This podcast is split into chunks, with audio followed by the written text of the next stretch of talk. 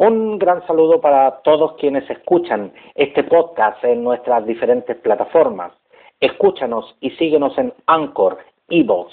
Apple Podcasts, Google Podcasts y Spotify. Soy Roberto del Campo Valdés y esto es Preciso y Conciso. El 21 de octubre de 1520, hace exactamente 500 años, el capitán portugués Hernando de Magallanes descubrió el paso sudamericano que permitió unir por primera vez los océanos Atlántico y Pacífico. Para hablar de este importante hito histórico, al teléfono tengo a la licenciada en Historia con mención en Gestión Patrimonial de la Universidad Diego Portales, Patricia Escobar. Patricia, muchas gracias por, eh, por estar con nosotros hoy. Hola, ¿qué tal Roberto? ¿Qué tal a todas las personas que nos están escuchando en este momento? Muy agradecida de tu llamado y claro, como tú indicabas, el día de hoy es un día especial, sobre todo para eh, la región de Magallanes, eh, por, por, el tema que estamos tratando, que la verdad, si, si tú me preguntas y en una opinión personal, no se le ha dado la importancia que se le debería haber dado. No como, por ejemplo, cuando se cumplieron los 500 años de el descubrimiento de América, siendo de que nosotros este descubrimiento para nosotros fue de suma importancia, de suma importancia y claramente tú has uh, ya has leído algo al respecto. Yo he escuchado mucho decir que cruzar el estrecho es un hecho eh, comparable con la llegada de Neil Armstrong a la Luna. ¿Es correcta esa apreciación desde, desde el punto de vista histórico? Mira, desde el punto de vista más que histórico, es un punto de vista económico. O sea, tú tienes que pensar de que el hecho de que se descubriera de que había una pasada directa desde el Océano Pacífico hacia el Océano Atlántico fue eh, una explosión económica hacia nuestro país que obviamente en ese momento no tampoco era no tenía mucha población, o sea, recordemos de que nuestro país en, en un principio y, y muchos años después partía desde lo que es eh, actualmente La Serena hasta Concepción. Entonces, todo lo que era hacia el sur era netamente eh, poblado por indígenas y eh, esto permitió también el, la llegada de nuevos eh, nuevas expediciones y que posteriormente ya cuando esta región se comenzó a poblar por pobladores occidentales, finalmente es un, un foco de economía que hasta ahora es muy importante para nuestro país. Recordemos que eh, en nuestro país se, se, alimenta de dos puertos principalmente, o sea, considerando además del puerto de San Antonio y, y Valparaíso en el centro, pero tenemos también el en el norte Iquique, que está la Sofri, y en, y en el sur también tenemos a, en Punta Arenas. Ahora, en una época en que, en que no existían, eh, Patricia, los satélites de posicionamiento global, eh, la georreferencia y escasamente había mapas con un nivel de exactitud, eh, la verdad, bastante discutible. ¿Cuán, cuán peligrosa fue, fue esta empresa en, en, en, en su época? Eh, bastante peligrosa porque recordemos de que en un principio, desde el puerto, cuando salió esta empresa, como tú bien dices, salieron cinco embarcaciones, de las cuales finalmente solamente llegaron tres, porque claramente el, el choque entre ambas corrientes, la del Pacífico y la del Atlántico,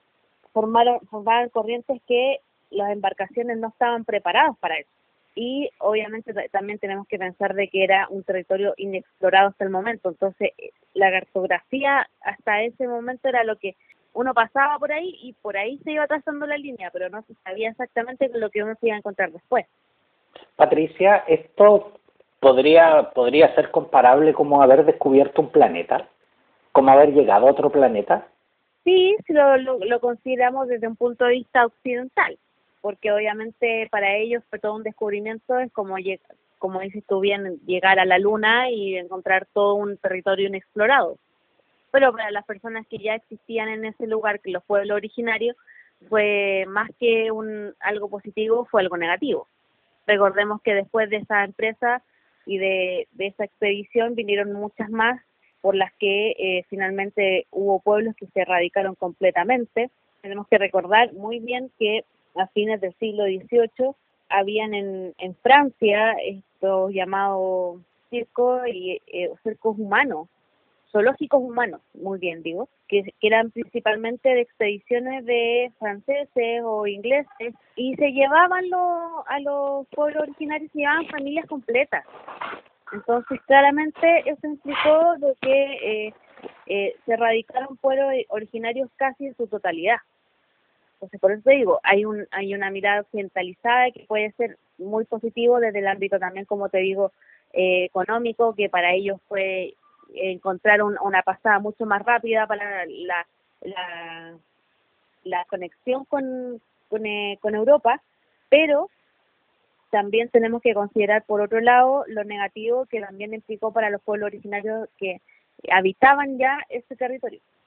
Pero cuando yo me sitúo eh, hace hace 500 años atrás, eh, Patricia, y me imagino a estos hombres en, en embarcaciones eh, bastante frágiles, como te decía, con, con elementos tecnológicos de la época que para, para, para, para el contexto actual serían total y absolutamente precarios, ¿qué movía eh, eh, a estos hombres a salir de sus casas y emprender eh, estas empresas donde existía una altísima probabilidad de no regresar nunca, de, de, de morir en el intento, literalmente? Mira, es muy parecido a la idea romántica del héroe. ¿Qué pasa? Es como eh, mueres en el, anonimato en tu casa muy confortable o sales y buscas la aventura. Porque más allá de también de, obviamente, encontrar eh, territorios inexplorados y eh, nuevos eh, nuevos pasajes para nuevas vías para para economía para para poder eh, conectar mejor lo que en esa época también acuérdate la India con con Europa más allá de eso, también existía un, una idea romántica de, de, de quedar perpetuado en la historia, porque claramente para ellos, como habían aún territorios inexplorados, era dejar su nombre plasmado para siempre. Es cosa de, de, de darse cuenta de que el nombre de, de Magallanes quedó perpetuado en nuestra historia para siempre. Y si lo más probable que él hubiese dicho, no, yo no quiero ir a esa a esa expedición quizás puede ser demasiado peligroso, no lo más probable es que su, nombre ya no, no existiría en esa historia. Pero, pero en el contexto, en el contexto de la época, Patricia, es, es una época en que, en que se propician grandes, eh, grandes descubrimientos. ¿Cuál, ¿Cuál podría ser el factor determinante que impulsa eh, a estos hombres a emprender justamente esta, estas empresas? ¿Solamente el, el tema económico o también existía realmente un afán de época de descubrir nuevos mundos? Pensemos de que esto fue poco tiempo después que se descubrió, entre comillas, América, eh, que recuerda que América se descubrió en 1492, entonces... Exactamente, no, no habían pasado 30 años. Claro, muy poco. Entonces, en el momento en que Colón llega a América y después llega, vuelve a, nuevamente a Puerto, eh, él habla de todo un mundo que está inexplorado. Entonces, obviamente, para todos los, occidentales que vivían en un mundo quizás muy diminuto, muy, eh, ¿cómo puedo decir?, más, más reducido, llegar a un territorio inexplorado es eh, totalmente, como dices tú, eh, muy parecido a lo que a la, la necesidad de llegar a la luna. Es eso que te impulsa a decir, yo puedo perpetuar mi, mi nombre y además eh, puedo conocer nuevos mundos, salir del cascarón. Tenemos que también pensar de que estamos, con, eh, como te digo yo, en, una, en, un,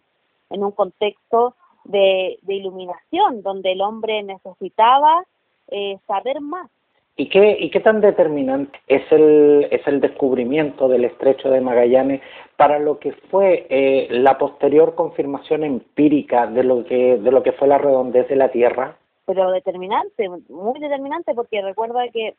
hasta no hace mucho antes de que de que Colón eh, llegara a América, se tenía la idea de que la Tierra era plana, porque se veía que lo, en el horizonte los barcos llegaban a cierta parte y después luego se perdían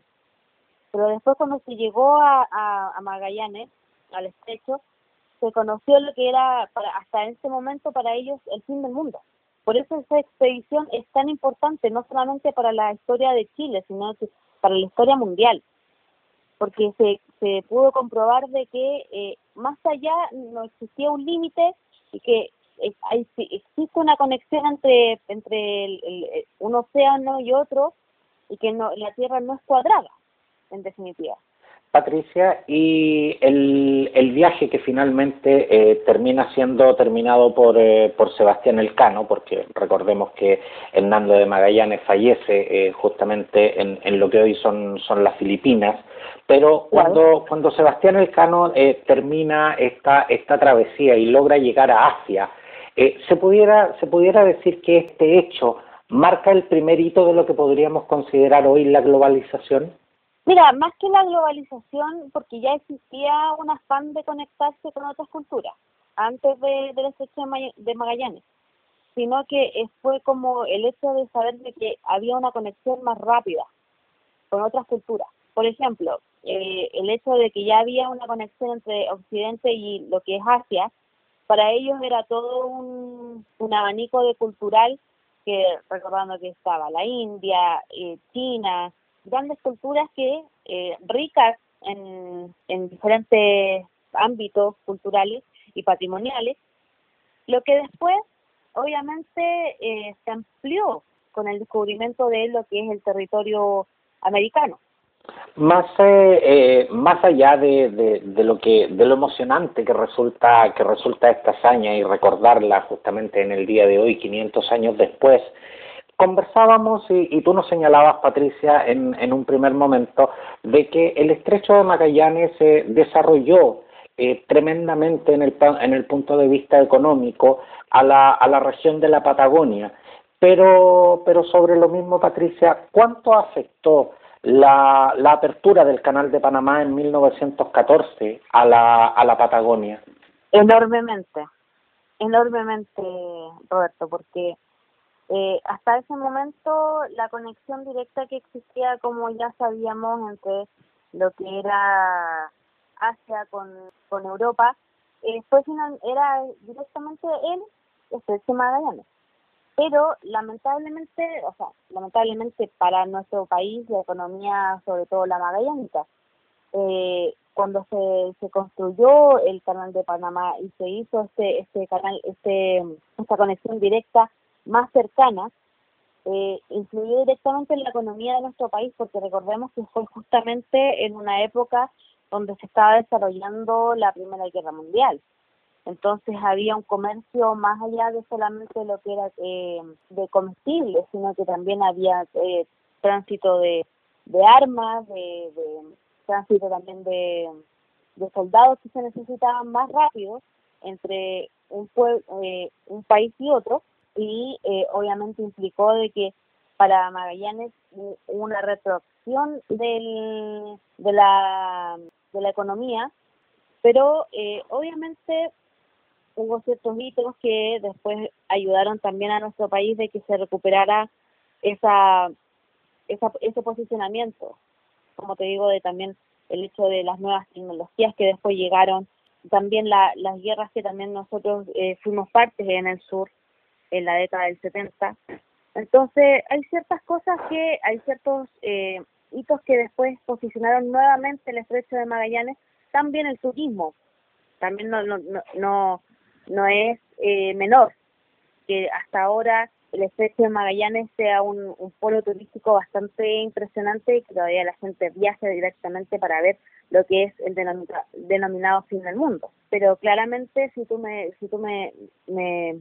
me lleva, viajamos nuevamente hasta la época en que se realizó el estrecho de Magallanes, eh, fue un golpe durísimo para la economía de, de nuestra región. Quiero, quiero dar las gracias a la licenciada en Historia con mención en Gestión Patrimonial de la Universidad Diego Portales, eh, Patricia Escobar.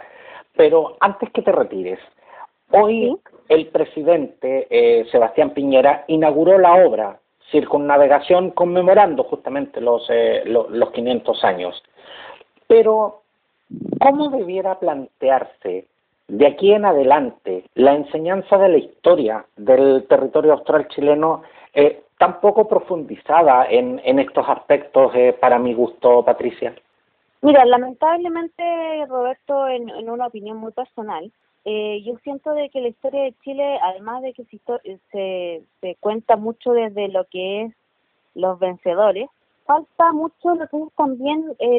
el reconocimiento de la historia regional. Por ejemplo, eh, siempre nos centramos mucho en lo que es la historia de la guerra del Pacífico, nos vamos mucho a lo que es la, la pacificación de la Araucanía, pero también hay, hay, hay, hay otros hitos que han sido bastante relevantes en la historia de nuestro país, que no se han dado necesariamente en, la, en las regiones centrales, sino que en, en los polos, como en este caso en la región del, del sur, que necesitan una mayor relevancia en nuestra historia. Y también, obviamente, darle mayor enfoque, eh, no necesariamente a lo que es el heroísmo de haber descubierto un nuevo territorio, sino que también el reconocer que no todo fue positivo, que no toda nuestra historia fue maravilloso, pero es parte de nuestro pasado y por ende es también parte de nuestro de nuestro presente. Y eso es en general, no solamente eh, hablando del, del estrecho de Magallanes, sino que también hablando desde toda una perspectiva de la historia en general de nuestro país, hace falta eh, ampliar los, los esquemas y no solamente enfocarnos en, en ciertos hitos, sino que ir más allá y hablar quizás también de la historia cultural, de, lo importante que es eh, el hecho, como te, nombré en algún momento, de que hubo expediciones que se llevaron familias completas de, de pueblos originarios hacia Francia y los exponían como, como animales exóticos, siendo de que eh, son parte de nuestra historia, son parte de lo que somos hoy. Y eso es lo que se tiene que valorar. Muchas gracias, eh, Patricia. Gracias a ti, Roberto, por la entrevista. Y bueno, espero que la gente también eh, haya, se haya entretenido con nuestra pequeña conversación al respecto. Muchas gracias.